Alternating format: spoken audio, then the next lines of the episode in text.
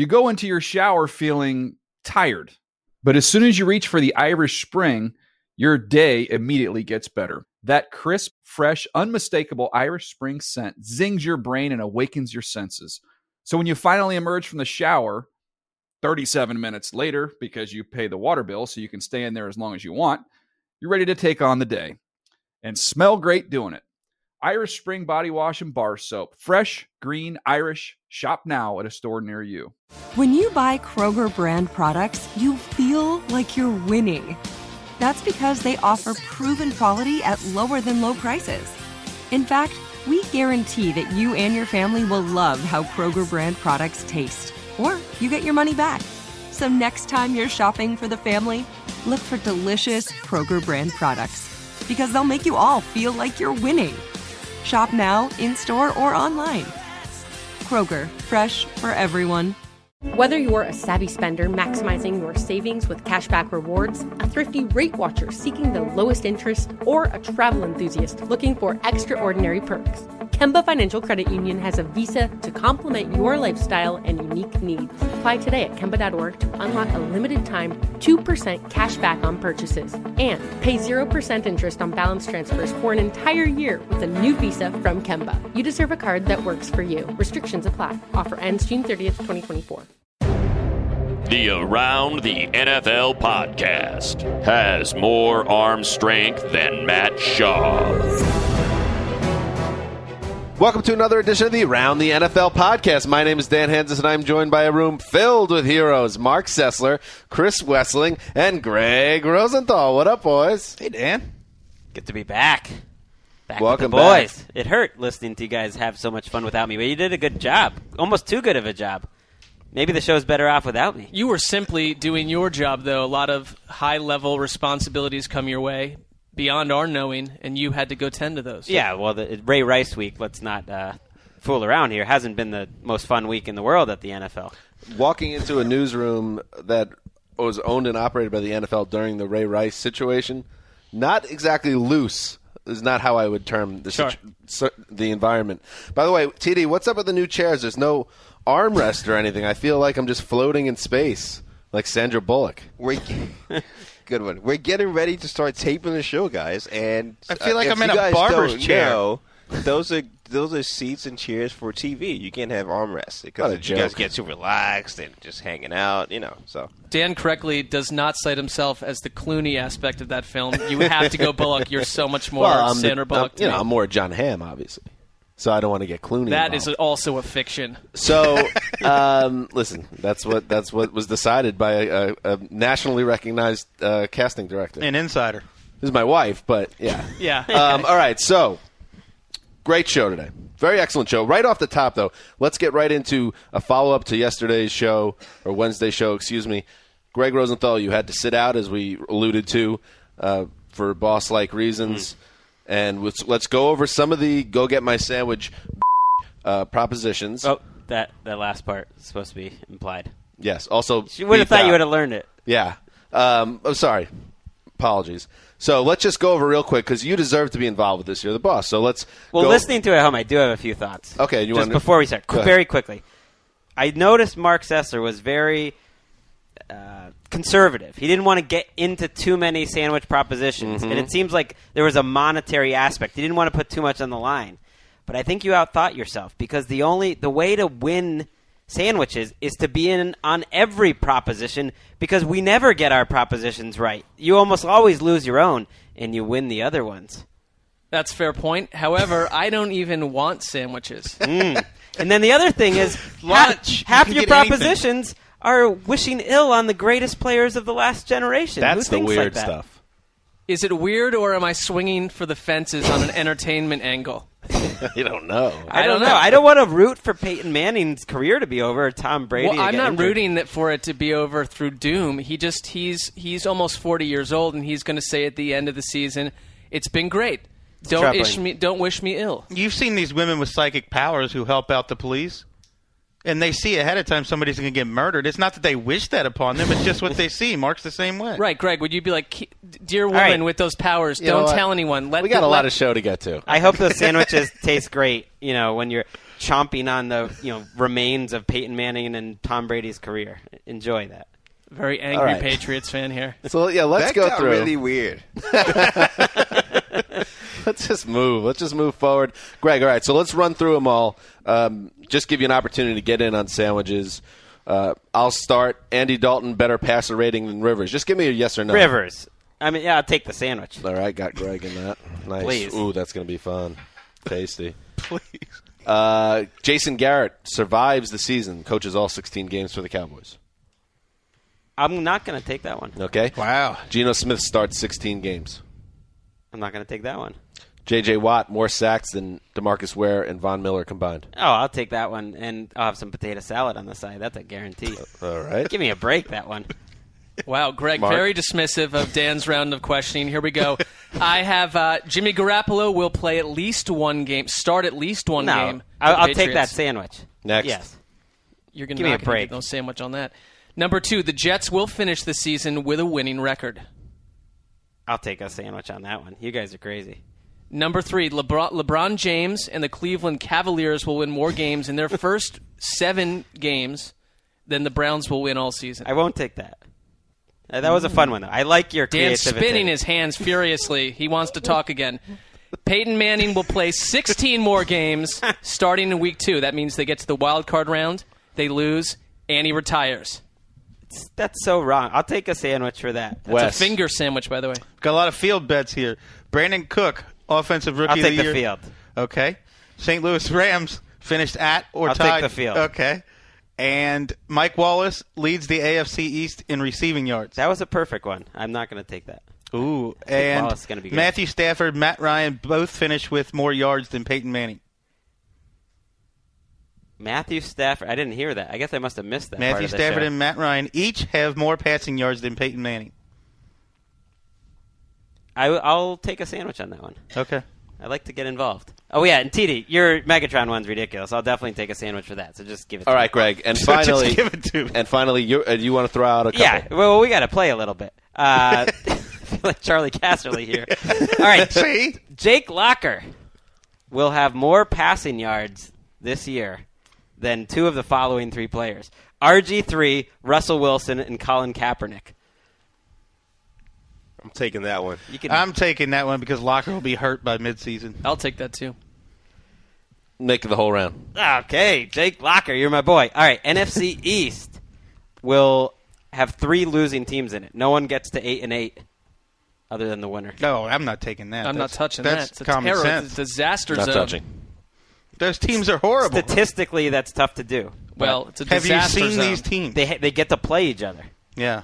Uh, and everyone else. Mike Zimmer will get more votes for Coach of the Year than Peyton Manning or Drew Brees get for MVP. Wow. How are we going to measure I that? don't know. Well, they, they they list the votes. I don't know. Mark got wacky with this Browns thing. I thought I should try to get creative. I like that. That's very nuanced. I'm not going near it. Is it possible to get more votes for Coach of the They Year? have the same finish amount of voters, Okay. 50 voters. I will take you up on that one. Can you repeat it again? Mike Zimmer will get more votes for Coach of the Year than Peyton Manning or Drew Brees will get for MVP. I will definitely take that. It made my brain break, so I won't take it on principle. Uh, that was it. I thought we only had three yesterday, right? No, that's good. Okay, good. Listen, Got through it Mark, quickly. Mark, this has nothing to do with me wanting to talk. We have a lot of show to get Yeah. Who's talking right now? To. Well, I th- well, the host is talking, so listen up, son. I only took it as quick. Get back to me. Get back to me. So I know. I, Well, that's I how shut your it down. that's how your brain works. I- and I that's shut it down. I do think we should award a winner for every podcast at the end. Maybe the viewers could decide. And yesterday, Mark was the winner. Yes. He was on fire. I am on, and he's winning I right am now on too. cold medicine, and I have been for about a week, and I don't remember any of these Mark's going to get a four-game suspension for uh, PEDs. We got one tweet that said, "Whatever you put in Marc Sessler's coffee on Wednesday, can he do that every episode?" Mark, are you okay with the praise being heaped on you, or can we move forward with the show? it's just based on on falseness because I have, I really my mind is not operating correctly. All right, so we have a whole slate of games to get to, but let's start by going into the future, gentlemen. We're going to throw it to the crew that's uh, working the Thursday night game, the ATL, excuse me, the Around the NFL fellas. Uh, watch the Thursday night game. They're going to off their analysis. So, TD, can, can we get in the time machine, throw it to those guys, and then bring it back to us? All right, let's do it. Thank you, Dan. You know, so here we are in the future. Yes. And we have, you and I have had the benefit of listening to the show that we're about to continue to do downstairs. Right. It is not funny at all. I would say it's a very poor for poor performance from Dan, especially. I would turn it off right now. Wow.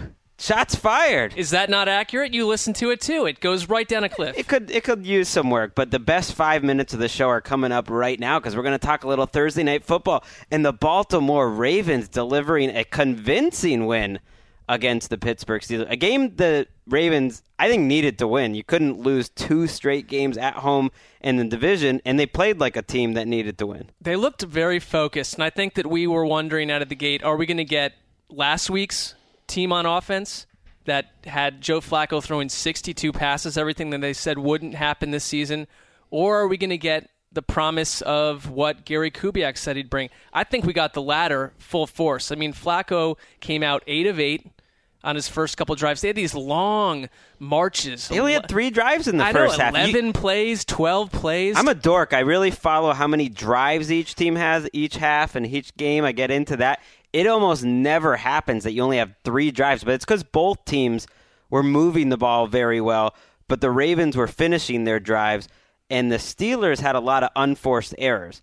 Ben Roethlisberger ended drives with bad throws. They ended two drives with fumbles.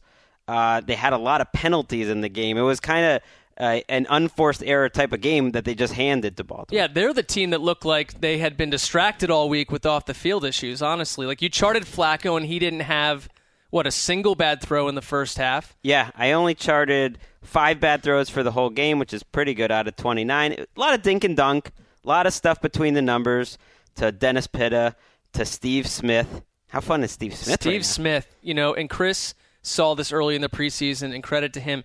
Steve Smith looks like a different guy to me entirely. I think he's he's found the perfect offense for him. He's dynamic and he's perfect for Flacco. I mean, Flacco already mm. targeted him ten times tonight, double more than anyone else on the Ravens, and that's what happened last week too. TD loves him some Steve Smith. I do, and uh, just it's, it, in regards to Chris Wesseling and Steve Smith, who's I guess having a somewhat of a comeback year. Yes. oh yeah, we're still thinking of you, Chris. I mean, look, Chris doesn't own uh, the patent on Steve Smith love. We all love it. Who who doesn't love to watch him play because he's so feisty and he still has burst. He's 35 years old. He's not playing old man football. He's still got a young game. And Joe Flacco had a funny joke in the post game show that he no one else. Uh, draws as many face mask penalties because he's so short and he's so physical. He gets a face mask penalty against him every week. He's perfect for the Ravens. I, I, I think this might be for me one of the best offseason pickups by any team. I believe Steve Smith has always been a Raven, and no one can tell me oh, otherwise. Oh, interesting. Yeah, I mean it's amazing. Torrey Smith only had ten yards in the game and it didn't matter. He did draw a very big pass interference penalty, which there should be a stat for that because that was Torrey Smith who who drew that. But Smith really reminds me so much of Anquan Boldin. I mean, he basically is. They lost Anquan Boldin. They never should have gotten rid of him, and they decided who can who can replace Anquan Boldin with a little extra juice actually in his legs, and that's Steve Smith. I'm a little concerned from the Pittsburgh side. Now, people can shrug off what happened in the second half against Cleveland, but that was 24 unanswered points at one point. Then tonight, they really uh, they just they seem to me, especially in pass coverage, to be in a soft zone or something where they're just sort of not putting the heat on receivers. And Baltimore was able to pick pick away at them all night long. And Flacco on those shorter passes kept getting yards after the catch. What did you say receivers. about uh, Marcus Gilbert, the uh, tackle for the Steelers, when he gave up the sack to Elvis Dumervil? Oh, said he put a he dressed him in a multicolored clown suit because that's what he did. Dumervil was moving fast off the edge. It shows you can't judge too much off one week because I watched Dumervil last week. He was only on the field for half of the snaps, and he didn't have a hurry. He didn't have a hit. He was absent. I thought, is this guy coming off the bench? Is his career ending? And tonight he had two sacks. He threw Gilbert on one play. It looked like he knew the snap count or something. He was just jumping off the edge. Had another quarterback hit. he, he's he needs to be big for them because they really don't have any pass rushers other than him or Suggs. One last thing I think we noticed that when Antonio Brown went out of the game for a bit, uh, he came back in, but you asked if maybe that was their Jenga piece. Uh, if Big Ben isn't that that piece, that he might be because the offense suddenly went down. They only had about three healthy receivers, but they just couldn't get anything done. But even when he came back in, that depleted secondary in Baltimore, they did a pretty good job tonight. They, they did a good job. They kept plays in front of them. They don't want to give up big plays. I don't think this was as big a blowout as it was on the scoreboard, twenty six to No. six. The first half, especially, was was close, and the Steelers played like a lot of teams do on the road on Thursday night. They, Yeah, they yeah. play tired. It's tough. Three night, three days rest. Then you go on the road. I, I have a hard time picking any road teams, and and they can't survive Roethlisberger having a C game, and that's what they got. Well, you got Wesseling and I off to an 0 1 start. I forgot Yes! about that Thursday night slump for those visiting teams, and I fell for the Steelers hype, my Super Bowl team in the AFC. Yeah, and, oh, by the way, forget about the Steelers as the team of ATL. Uh, this did not. This is not a good look for them. I, I never really fully embraced it. Maybe I did early, but they're they're too much of a national team with too many Super Bowl trophies. I'll to be let the you team. bring that up with Chris. I like. I like where you're going with that. All right, I think uh, I do s- did see Dan in the past. Actually, he actually tweeted about that. And What? I think What did that- he say? I think he he pretty much deaded the Steelers' chances. yeah. So, it- wow, TD just going off the ropes right there and knocking him out himself. I'll take it. I, I accept that. One Uh, thing to the listeners, I just want to wait. If you do decide to keep listening, Dan actually is wonderful for the rest of the show. we love our host. He's not dull. He did a great job.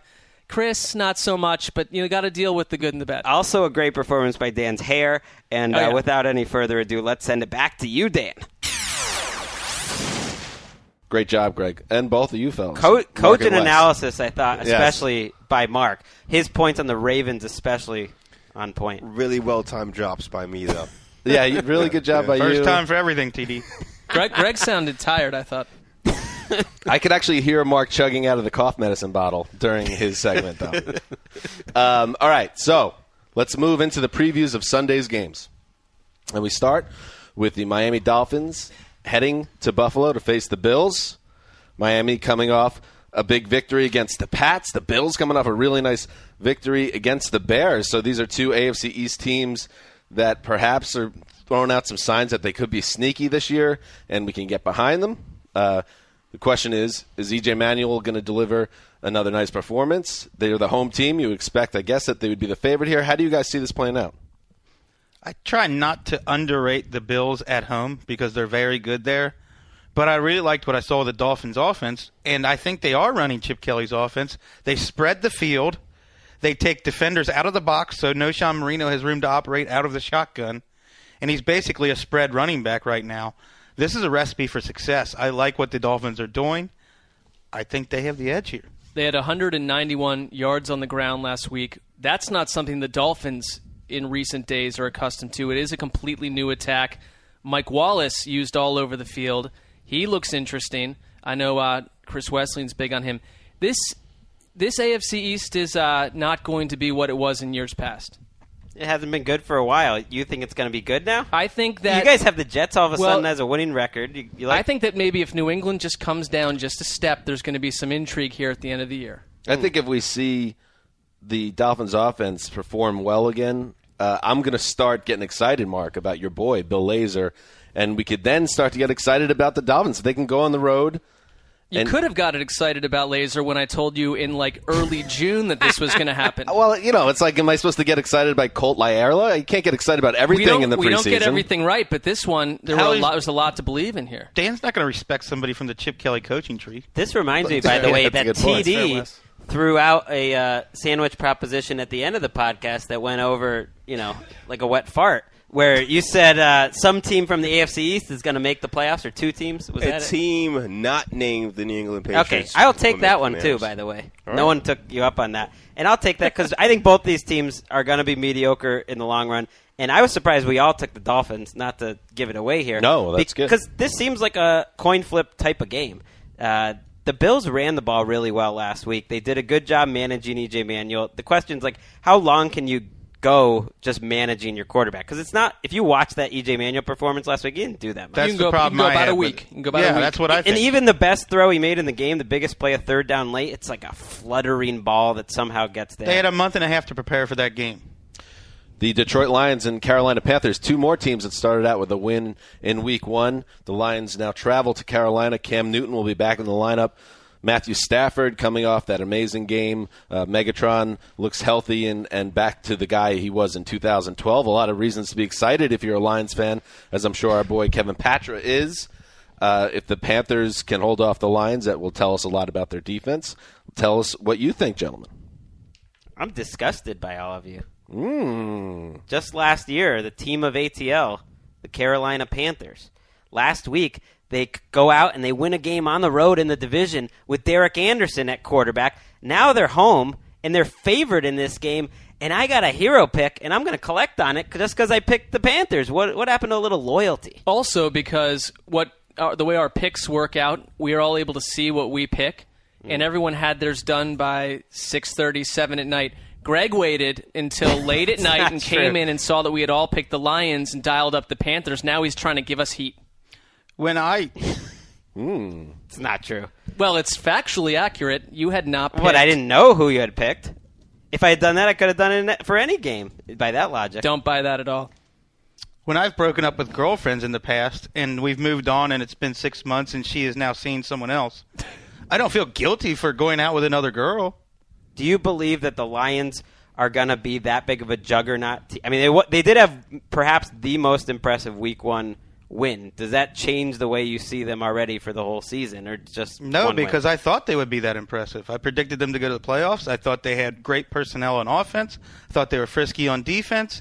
And I thought we kind of agreed early last season they were that team and they kind of fell apart. But I think I think they are a better team than the Panthers right now. They do have an overload of offense, and t- there's so many different people you can throw the ball to or hand it off to, and everyone's talking about Eric Ebron. That guy didn't even do anything in the last game. If he gets good, this uh, this can be a real tough matchup. They were playing the Giants, though. I'm not Right. so They're- sold. now on they're New York on the Giants. road against one of the I think two best defenses in football that looked outstanding last week, and the offense looked a little better than I expected. I'm almost worried that Cam Newton is in because I'm not sure how healthy he is. and Yeah, what, you're what kind get of Cam him. Newton are we going to see? And that is the reason. Certainly, I I thought two things. I I one of those people that get too wrapped up in a week one performance sometimes, and I really liked the way the Lions looked. And then Cam Newton, I don't know if he's ready yet. And they didn't play that great. I guess Derek Anderson was involved, so you can't. They take ran that much so out of much it, play action. That was another one How where do they you had sit Derek Anderson? I thought they did play great, really, for three quarters. It, uh, they dominated as well as just about any team, including the Lions. They, That's they fair. let them back in. It was on the road, but I don't know. Uh, maybe DeAngelo Williams doesn't play as much in this game, and they get Jonathan Stewart out there. He didn't really look that good last week. Stewart Yeah, broke some tackles. right, but didn't didn't really get many yards, didn't get enough carries. By the way, you said you mentioned you have a hero pick. I thought they renamed that the Hanzus pick after my three hero pick showing in week one. I like that, Sessler. The past 80 seconds of self promotion are now over. Moving forward. Sessler likes it because he's in first place right now, up on you by three games at the Doesn't end of the matter. week. I got the glory picks. I'll take the standings. All right, we have another matchup here of uh, one and zero teams. Interesting start to the schedule. The Atlanta Falcons coming off that great win against the Saints at home. Now travel to Cincinnati to face the Bengals. The Bengals who are dealing with per, perhaps, perhaps a AJ Green not at full capacity. He's dealing with some type of foot foot injury. Uh, but the Bengals and Falcons, two uh, teams that are one and zero. How do we see this? What's Vontaze Burfict's status? He hasn't practiced as of our taping, and so that's not looking good. He had a concussion last week. That's a big loss. He was the them. best player on the field for most of last week's game. Gio Bernard was pretty good too, even though it didn't show up as much in the box score. The thing I took watching that Bengals game again was their offense didn't look like they're just figuring it out. You know, the Giants are saying, "Oh, we're just figuring out our offense." A lot of these, "Oh, we're just figuring out." I mean, it looked ready to go. Didn't you think? I, Andy Dalton looked pretty good in that game. He had a good Andy Dalton game, and it looked like it was a midseason form for them. They were better when Tyler Eifert was in the game. And when he came out, they already lost Marvin Jones, so they're not, now they're down to Mohamed Sanu and AJ Green. And having Gio, Gio Bernard as such a big factor in the passing game helps. I think you know Hue Jackson. He knew the team, so it probably transitioned a little smoother than a, than a Giants situation. And that that elevation of Jackson made sense and is an improvement for the Bengals.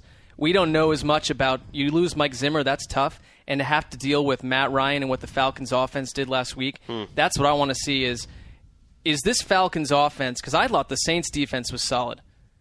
This offense may go out and do what you're talking about, Chris Wesseling, in terms of Matt Ryan's passing yardage. Yeah, I love the Falcons' offense. I think they're very good. But the Bengals were 8 0 in the regular season at home last year. It's that's a tall task. That to goes go in under there the radar. Yeah, Kevin Patra was the only member of the Around the NFL team to pick the Falcons, so he has a hero pick on that one. I, I'm, I'd be worried if I was a Falcons fans about the offensive line held up okay last week. Jake Matthews is at this point not looking likely to play in this game. Missed a couple. They've obviously already short at tackle. And then on the other side of the ball, I mean. The way the Bengals closed out that game, Wallace Gilberry, Carlos Dunlap, your boy Emmanuel Lamur, it, you know, they lose people in free agency. It doesn't matter. They're still throwing waves of pass rushers at you, and that could be problems in Cincinnati. this isn't a playoff game, so they'll probably win. Could be two playoff teams though. This is one of the only three uh, one and zero versus one and zero games, and it's pretty spicy. I just named them all, didn't I? Did Yeah. we just go right through Yeah. them? All right. Well, now we'll move on with two teams that lost in Week One. The New Orleans Saints travel to Cleveland to face Mark's Browns. The Saints, like we just said, came off that wild game with the Falcons and came up on the losing end. The Browns had that nice comeback against the Steelers in the second half that then fell short. And now they meet in Cleveland. Brian Hoyer back in against Drew Brees. Hoyer Brees, who do you got? There are some inj- injury issues here with the Browns. Jordan Cameron, basically the best part of their passing game, is hasn't practiced yet this week and Says he's feeling good. says he's feeling Yeah, good. But but we'll Pettine's comments kind of sounded like he was leaning against it. And Barkevious Mingo is isn't practicing yet either. Shoulder issue. Is this tough for you, Mark, to watch your Super Bowl prediction Saints kind of backing them this year versus your hometown team? I thought you might get a little inventive and take the Browns, but you did not. I think it was about three or four years ago when I kept tr- trying to take these Browns games in these strange situations and just went like zero and seven. I am over that. They did. Here's the thing. I don't know what they're very schizophrenic last last week. Either you're the team that can come out and run the ball the way they did in the second half, and they shut Pittsburgh's offense down for five out of six drives ended in punts, or you're the team in the first half that looked like an absolute horror show. Hmm. And it's not a good situation to have to deal with. Hi, here's your home opener. Bring everyone in the stadium and unveil Drew Brees and the Saints going for about 460 yards on this defense. I don't like the matchup. The only way I could see, the only kind of game you can win is remember when the Jets beat the Saints last year, Yep. where you keep the only best defense, you keep Brees and that offense off the field, and if you can get the run game going, you chew up clock all game long. It's not, it's a tough task. I don't think anyone picked the Browns No, no one this did. week, but I will say that it's, it wouldn't have been an insane pick to do it. No. we know. Yes, it would. We know Why? the Saints are a 500 team. Because it's the Saints versus the Browns. Uh, but come on, this the Saints. we are don't a know what 500 who team these on the teams road. are yet. That's what I think. Well, I think I do. you know one. You, we know one game, and that's about it. We don't know who these teams are. We- Were you- what we do Wes, know were is you that- impressed at all that they unraveled 24 points on Pittsburgh last week, or did that not? There was nothing about that that you saw at all. I when I watched that, yeah, they did pretty well. The Steelers said that they didn't handle the no huddle well. What I saw was the running game was great, and uh, Hoyer was mostly effective on play action. I don't know if you can count on doing that two weeks in a row. You can't you can't lose this game if you're the Saints. If they're anywhere close to the team you guys think they are, Oh, it's true. it- it's tough to start out 0 and 2. I know they played pretty well last week. It was a Must win game on middle of September. The New England Patriots coming off a, a grim loss, a depre- you know, just a really pitiful loss. Greg to the Miami Dolphins uh, now travel to Minnesota to face a team of ATL candidate, the Vikings, coming off a blowout win over the Rams. Uh, plenty of reasons to get excited here, and and you know what? Matt Cassel and Tom Brady are facing off against each other. Uh, Mark, I, I think I saw a tweet or something you wrote where you thought you said that there was a self-destruct chip uh, that was built into Matt Cassel when he left New England. If that's the case, the Patriots will win. well, it was actually in our picks right up, Dan. Oh, okay. Power pick. Yeah. Power the pick. It was Dura- my power pick. That, Duracell power pick of the week. You you both took the Patriots You over the shill. Vikings. Wesseling and Yeah. Uh, wow, sponsors, bring them. Talk- Send me your money, sponsors. I talked to a couple people inside the Not money. Patriots organization that told me that before they shopped Matt Cassel to Kansas City, they implanted a chip inside his head, which has been not they've not pulled the trigger on this yet, but when they do, at any point, he gone. I just want to say, I mean, I've I've been honking about Matt Cassel all summer long, and right about now, you guys who always make fun of me for it, you got to be thinking, hmm, I might want to get in on this Matt Cassel bandwagon. It's getting pretty exciting. So that when they didn't pull the trigger on this chip when Matt Cassel was benched for Brady Quinn. No, they're going to pull Well, it. why when would they need do it? to. They ha- haven't played, actually. They haven't played So him Matt Cassel now. is just that bad that he got benched for Brady Quinn. the, the chip will. There will be no more Matt Cassel when they pull. so the that plug. answers your question. I I'm, s- I I'm not jumping on board your Matt Cassel. I love. see what you're trying to do there, Wes. Yeah, And, uh, I'm answering your question. I was with you, Greg, in, in preseason. If Cassel was a guy that could bridge the gap, and you don't have to force Teddy in there, and he played well, I, per, I expect him to play. quarterback.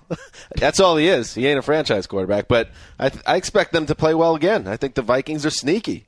We thought the Patriots were better this year than the team that went to the AFC Championship game. So to me, this is a no-brainer. You pick the Patriots in this game. Yeah, I, I didn't think. And we all about did. because they're so good coming off a loss. It, you have to kind of look at the season as a whole, and it, it is a little hard to imagine the, the Patriots losing two in a row. You you would think they're going to play their best this week, but I don't know. Maybe their best is it's still going to be close. This is the game I regret picking the way I did. really. You wish you took the Vikings. Mm-hmm. I, got a kind of feel feeling. a little bit of the same way. And uh, because for some reason, this maybe this is the year that the Patriots start 0 2 and everyone writes the obituaries, and then they go 12 and 4. I mean, they they looked pretty good for the first half of last game, and then they got totally wiped out. I, I think there's enough to believe in there. I don't think there's any reason to change our belief. moving forward. The Arizona Cardinals, coming off that comeback win on Monday night against the Chargers, now travel to the Meadowlands to face the New York Giants, who also played on Monday night and looked dreadful. The offense not looking even close to ready. One interesting little note that uh, we did in around the NFL post on today: Bruce Arians uh, spoke out about Eli's struggles in Week One and said that he, when he installed a new offense with Arizona last year, it took Carson Palmer eight weeks to get comfortable. And he said that's basically probably the minimum with a veteran quarterback when you have to strip him down and start from scratch. So Arians knows the Giants are lost on offense. We all know it. So the Giants don't have a chance at home, right? I picked the Giants. Why why wouldn't they have a chance? Let's not make By this the way, into some that's set- big upset pick by the two by the two of you. Give me What- a break. Listen, Wes and I both picked the Giants. Yeah. Only Good because for you. You picked the home team. it feels like. Well, Against who the- did you pick? I picked the Cardinals. So I took what's the your Cardinals, point? but it's a to me it's a coin Why flip are game. we? Why are we advertising this like so we've done something noble by picking the home team in I a don't football think it's game? I didn't say that. I think if if what Arizona is going on around here? if Arizona loses that game to San Diego in the last minute instead of wins it, a lot more people will be picking the Giants this week. Right. I think the Cardinals defense, which now we know will be without John Abraham, and you guys talked about it on the last show. I think it's going to be so much better uh, at home than it is on the road. And Carson Palmer worried me a little bit last week. Uh, he made some big plays, but you can't count on him making plays with his He legs. played like Carson week. Palmer. By No, way- he didn't because the five best plays he made in the game w- included him running around, and I've Well, never you know, seen that and before. Manning and it won't happen again. Manning and Palmer Forty yards, I think. are yeah. one and two in multi-interception games since 2004. Over the last decade, Mm. no quarterbacks have had more games with two or more picks. This could be a wild one. By the way, so we, they're both first ballot Hall of Famers. Bi- Not bi- from my Oh. lips. Th- This season is really a com- campaign for Eli Manning to knock himself out of the Hall of Fame, and I'm going to enjoy it. and I don't see how the Cardinals are even a finalist for the team of ATL if we think it's not an upset if the Giants beat them. It, it is. we an all upset. think the Giants stink. It's a small upset. I think the Cardinals are good. We picked them as a team of ATL because I think they'll be fun to watch. And what did they deliver in Week One? The most fun game of the week. Well, that was not that half. fun. It was a Second half great was nice. fourth quarter. It I was would not have put that in the top five games. It definitely wasn't as fun as the Falcons Saints game. That's fair. But you just didn't like it because you got the pick wrong. The the Cardinals have a a lot going game. on. John Brown, that was one of the best plays of the week, was it not? Yes, his touchdown to win the shifty. game. He's Almost fun. as good as Markus Wheaton's play. Michael Floyd. I mean, there, there's a lot of fun players to watch on this team. All right, the Dallas Cowboys, who looked terrible at home against the 49ers, Tony Romo looked very rusty. They now travel to face uh, the Tennessee Titans, who um, who have Jake Locker at quarterback and Shonn Greene and Dexter McCluster. A lot of skill players on there to get excited about. Uh, I would think Tony Romo is going to play better in this game, but we don't know. Maybe he's not healthy. It'll be very interesting to see how the Cowboys bounce back after that performance offensively. That's what I'm looking for. What about you guys? I'm looking forward to see if Rolando McClain can repeat his effort. He's going to shut down Shonn Greene. People, you know, you said that the defense didn't play well for the Cowboys, and that's true overall. It but didn't. It didn't play well, but the facts are the 49ers didn't score a point after halftime, and they scored 14 points uh, directly off turnovers. So they did as well as you could have possibly helped, and they had a couple players play really well, surprisingly. Rolando McClain flying all over the field, and Jeremy Mincey with a really nice game. Rolando McClain was their best defensive player. He really was. We kind of made fun of him all offseason. It's crazy. It's one of the most surprising stories I can think of. I think you took that defensive effort and you stuck it in the middle of last year's absolute train off the side of a cliff. It would have stood out as one of the better performances. I re- I watched that, the whole game and I really didn't think they played well. They, they didn't They- overall. Colin Kaepernick had the fifth best passer rating of his career. I, I guess all This it- is. I mean, I think your bar is so low that you're trying well, I to think find. we are saying pot- that we're not saying it's good in relative to the rest of the league, but for what we're expecting from Dallas, it was less of a disaster. I think their It secondaries. it was a bad game. Their secondary is Well, really that's all you're bad. gonna get. They're playing Brandon Carr so much money, and he is not effective at all. And the Titans now have a pretty good wide receiver group. Kendall Wright, Justin Hunter is definitely making that leap, and Nate Washington is still Nate Washington. That's actually a tough group to deal with. Isn't what what's more disappointing though is because we already expected Dallas to go out and what the, give 34 points up one way or another. The problem is, bang, they score 17 or whatever it was, and it's like if they can't go out and put up 30, 40 points a game, they're not going to win more than three games this season. that was the worst half of football I've ever seen Tony Romo play. I took the Cowboys in this game because I think everybody's overreacting to one Tony Romo game. But he really was that bad. Yeah. And he missed throws. So was Tom Brady. Crazy bad. He wasn't as bad as Tony Romo. was the worst quarterback in the league last week. Nick him, and Foles Nick, was. him and Nick Foles were the two. Yeah, Marc, Gregg, and myself all took the Titans. Patra and Wes took the Cowboys. That's a fun one.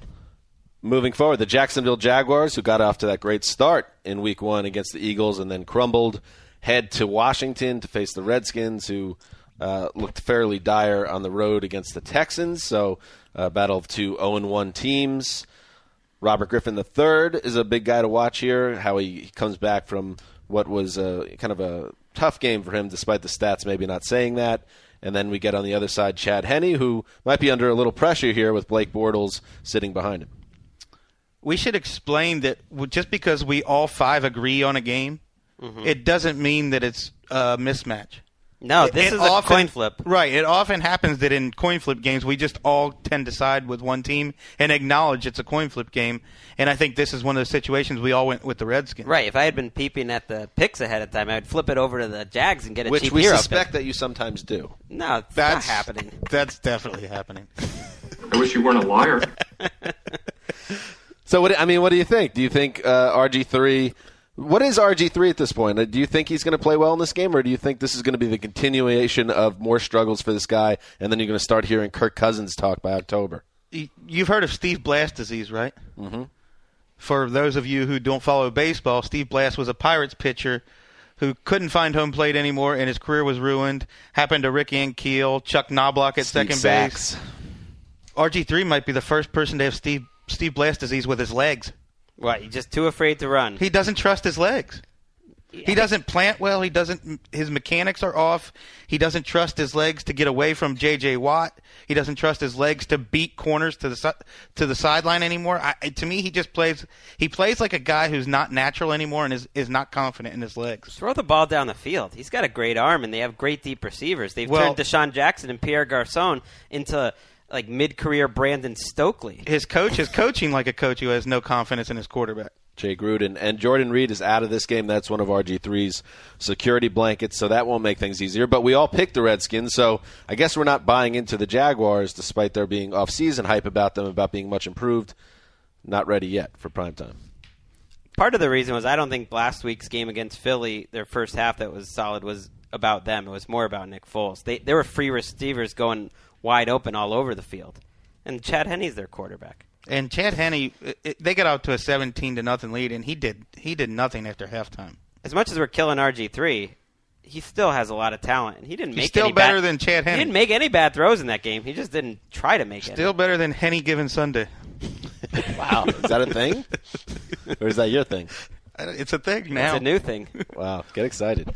Uh, all right, here's a this I guess this is a tough spot for a team of ATL nominee. My nominee actually, the San Diego Chargers, come off that loss to the Cardinals where they really let that game get away. They should have won that game. Instead, they're 0 1 and now they have the defending champions coming into their building.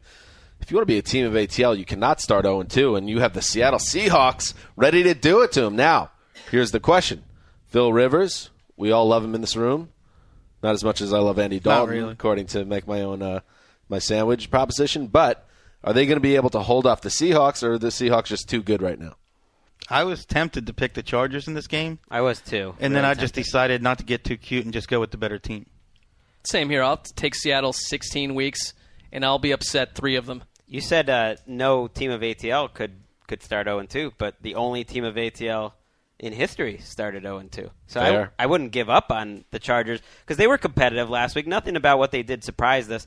If Antonio Gates didn't drop six passes or whatever was going on with And, him, uh, and Philip Rivers dropped that snap in the shotgun that knocked him out of field goal range. He had a bit that of a was a bad mental- loss. That was a bad loss. he had a bit of a mental meltdown in the, in the fourth quarter. I was surprised to see him take a delay a game and those Yeah. sacks at the end of the game. Surprising for the smartest player in the league.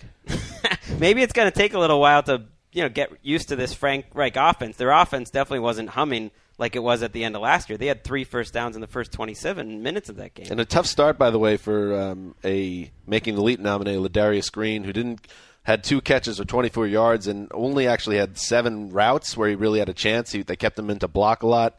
He is not a key part of this offense right now, at least as a passing uh, on the passing side of it. I think this is the best game of the week. You- would it totally stun you if the Chargers win this game Not at or all. if it's at No. the end? No.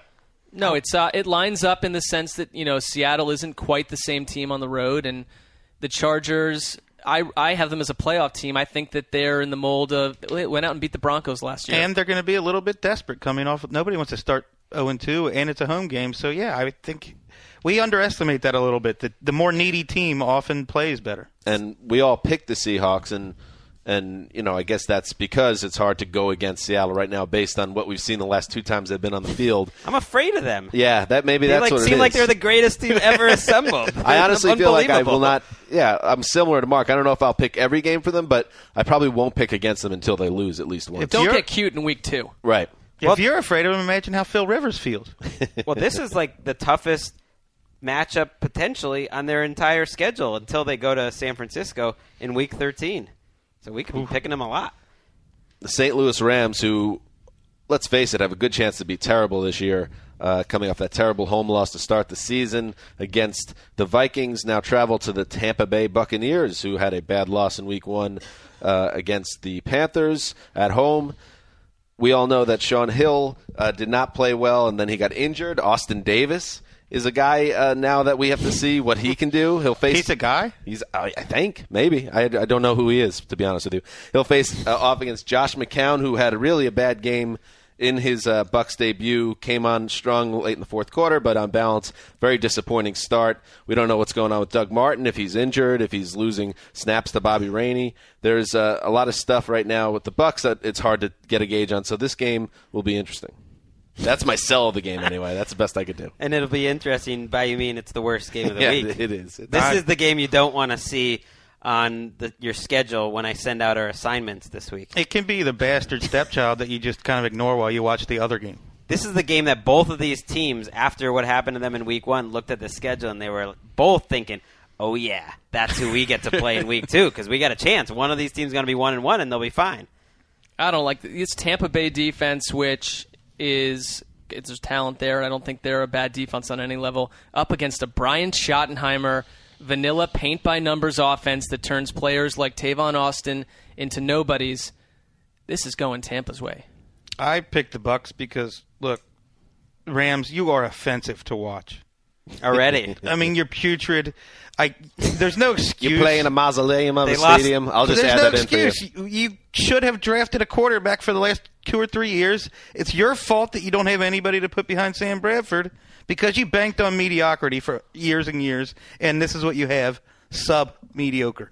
Mm. Not their fault that Chris Long is out, but it certainly hurts.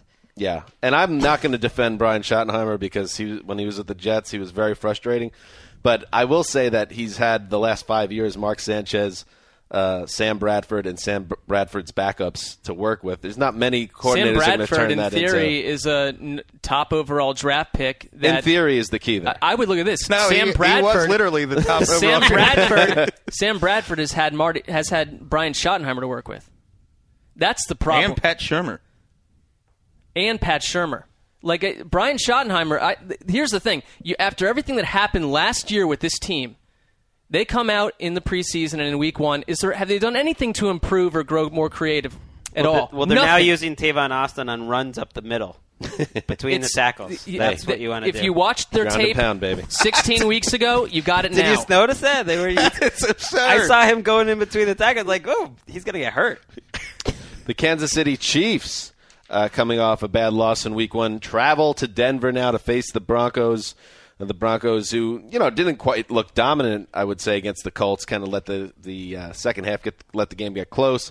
But you have to think that the Broncos are a heavy favorite here. We all pick them to win. The Chiefs might not be very good this year. Uh, your thoughts, gentlemen? We all picked the Bucks, by the way, too, right? Did you say that? Yeah. I don't know if I did. Yes, say I that. think we did. we No- we no all one wanted to get on. Yeah. this is the game I don't want.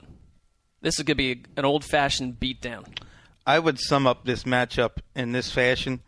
Well, a Chiefs, Chiefs fan tweeted me and asked the following question: Of all of our offensive linemen who played so poorly in Week One, who played the absolute worst? So I know who to bench when Jeff Allen comes back. They're making the decisions on who to bench. The fans are, yeah. Yeah, they want to know who should be benched because the entire offensive line played poorly. Jurrell Casey and Derrick Morgan just ate them up. I think the Broncos' defense is going to be the story after this because if they're as good as we think they are, Von Miller is going to get off, DeMarcus Ware is going to get off, you know, Malik Jackson, everyone will have a fun time, and everyone will be, ooh, this new Broncos defense, they really are a lot better because they showed flashes last week that they could be pretty good. I'll throw in one thing, and because I find this to be a real thing uh, when teams kind of look past one opponent when there's something huge on the horizon. The Broncos are playing the Seahawks in Week Three. You know, between the season had the opener Chiefs this week, and the Seahawks might end up being closer. I'm just saying, sometimes it works out that way. I don't know if it's actually there's anything behind it. I would buy into that if they were playing at Arrowhead. DJ Yeah, Daniel Jeremiah, uh, who put together another beautiful podcast this week. Everyone was should okay. listen to Move the Sticks. it's okay. It was Not really good. I our listened to it this morning. Yeah, better than ours. So come on. No, but our, I mean, the go get go get your lunch. I mean, that's an award winner. as I told as I told DJ, he, you know, although I wish him the best with his podcast, he's now the enemy and will be treated as such. wow. you know, Well, I'm still going to use his information, which was that he's been That's hitting good. this all offseason that the Chiefs secondary is sneakily the worst in the league, or, or right there with their Hmm. quarterback. So They that- released everybody. so those cornerbacks going up against Denver, even at, even not at 100, percent forget it. the New York Jets coming off a you know a win against the Oakland Raiders now travel to Lambeau Field where they'll have to the secondary which kind of got the week off against the Raiders now will not have the week off. Aaron Rodgers and his whole gang of uh, merry men will be there. Eddie Lacy practiced on Thursday and it looks like he's getting cleared and will be back from his concussion so the Packers will be at full power.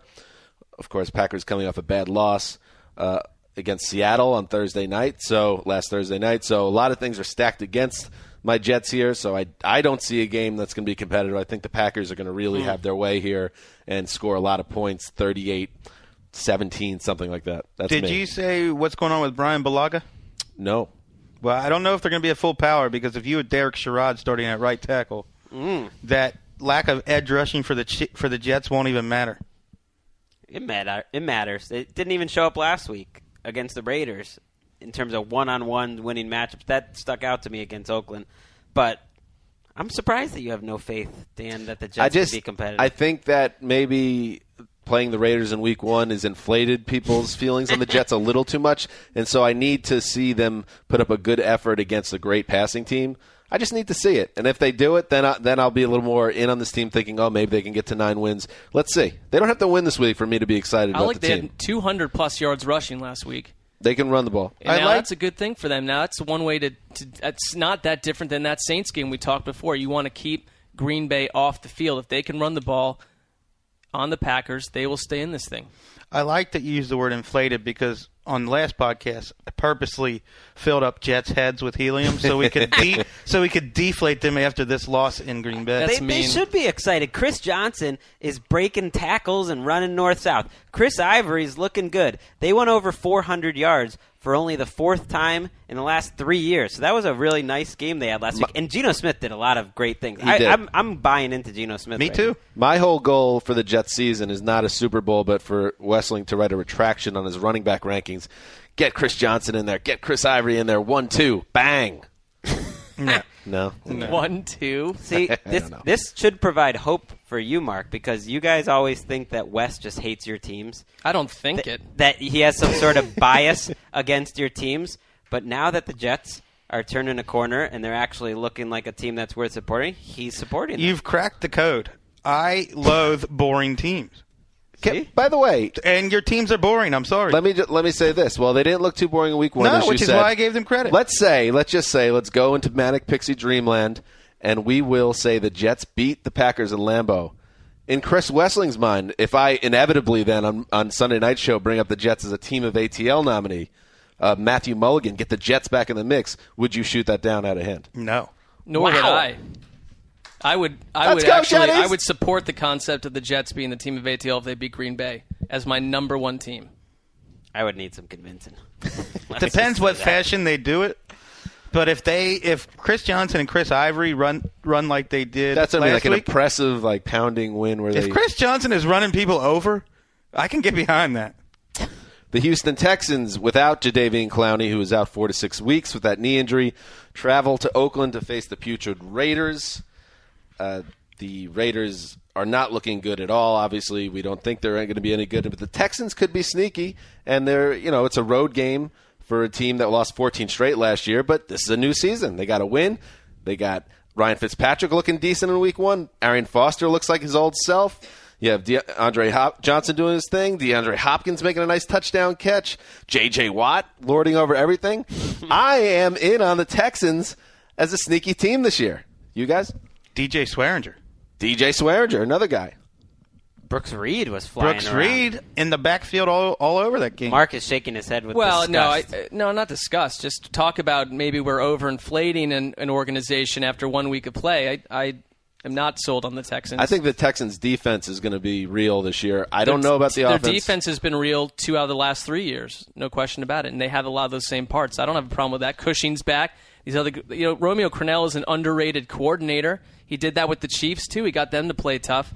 But you're telling me that this offense with this quarterback situation is going to be a winning record at the end of the year? I don't think so. I think they're going to flirt with 500. Yeah, I mean Ryan Fitzpatrick can certainly has the potential to sink them completely, but there's some good talent on that around him. And if Arian Foster is back to his old self, and he really did look like Arian Foster, that's going to cover up a lot of bad marks, pock marks.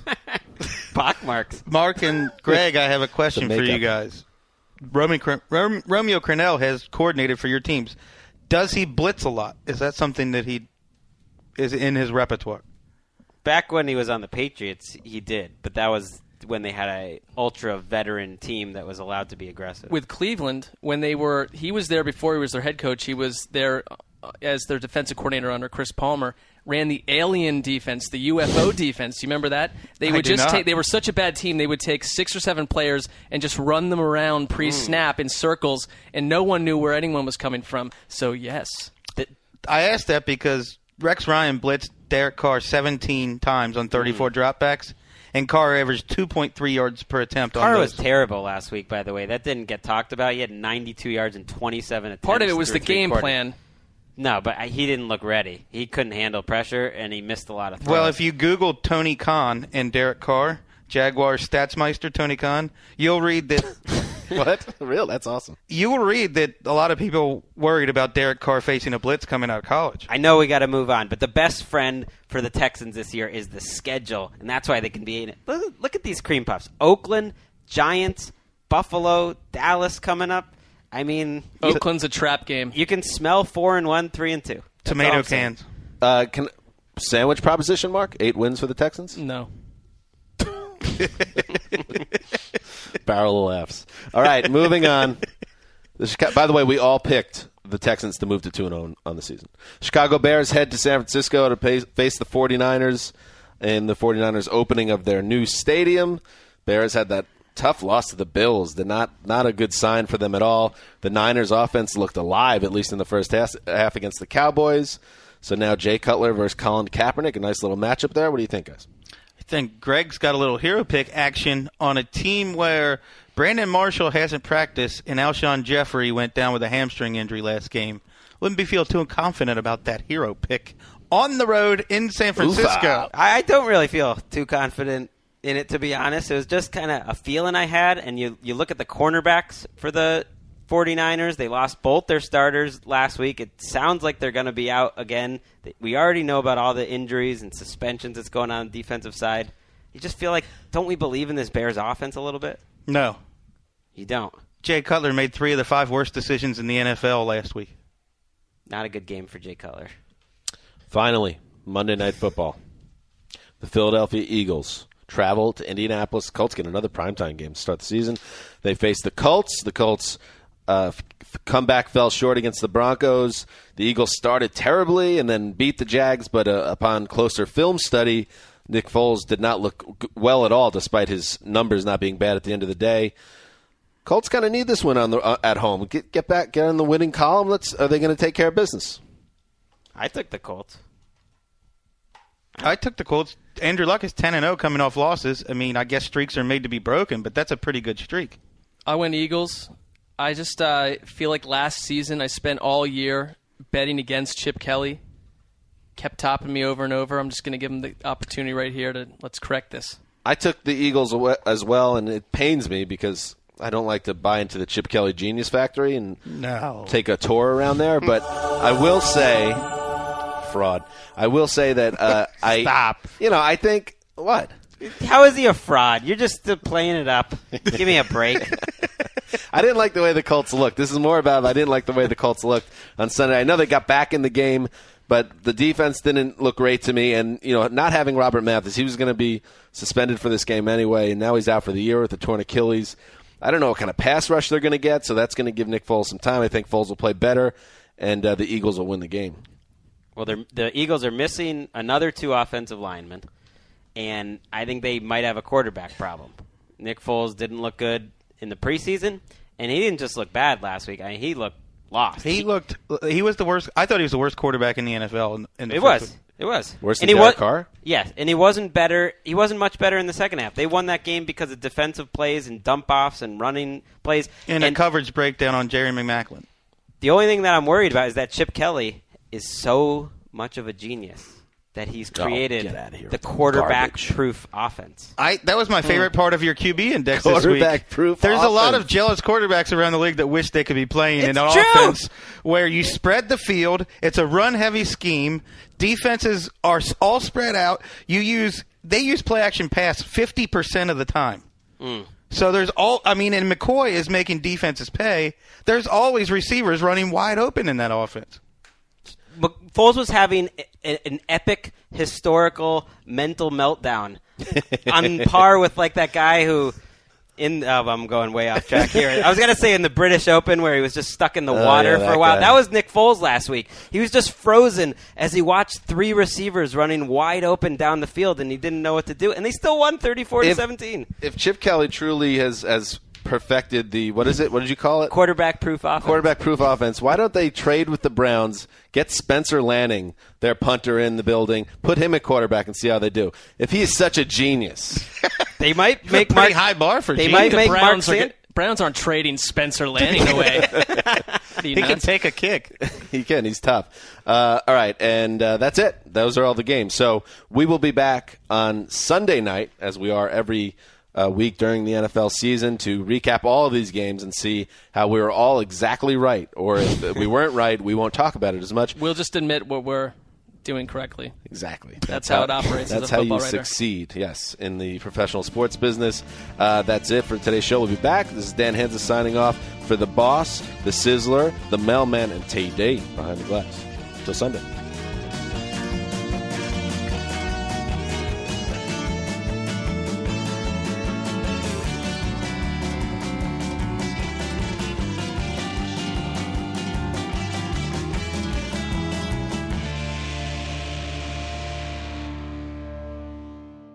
You go into your shower feeling tired, but as soon as you reach for the Irish Spring, your day immediately gets better. That crisp, fresh, unmistakable Irish Spring scent zings your brain and awakens your senses. So when you finally emerge from the shower, 37 minutes later, because you pay the water bill so you can stay in there as long as you want, you're ready to take on the day and smell great doing it.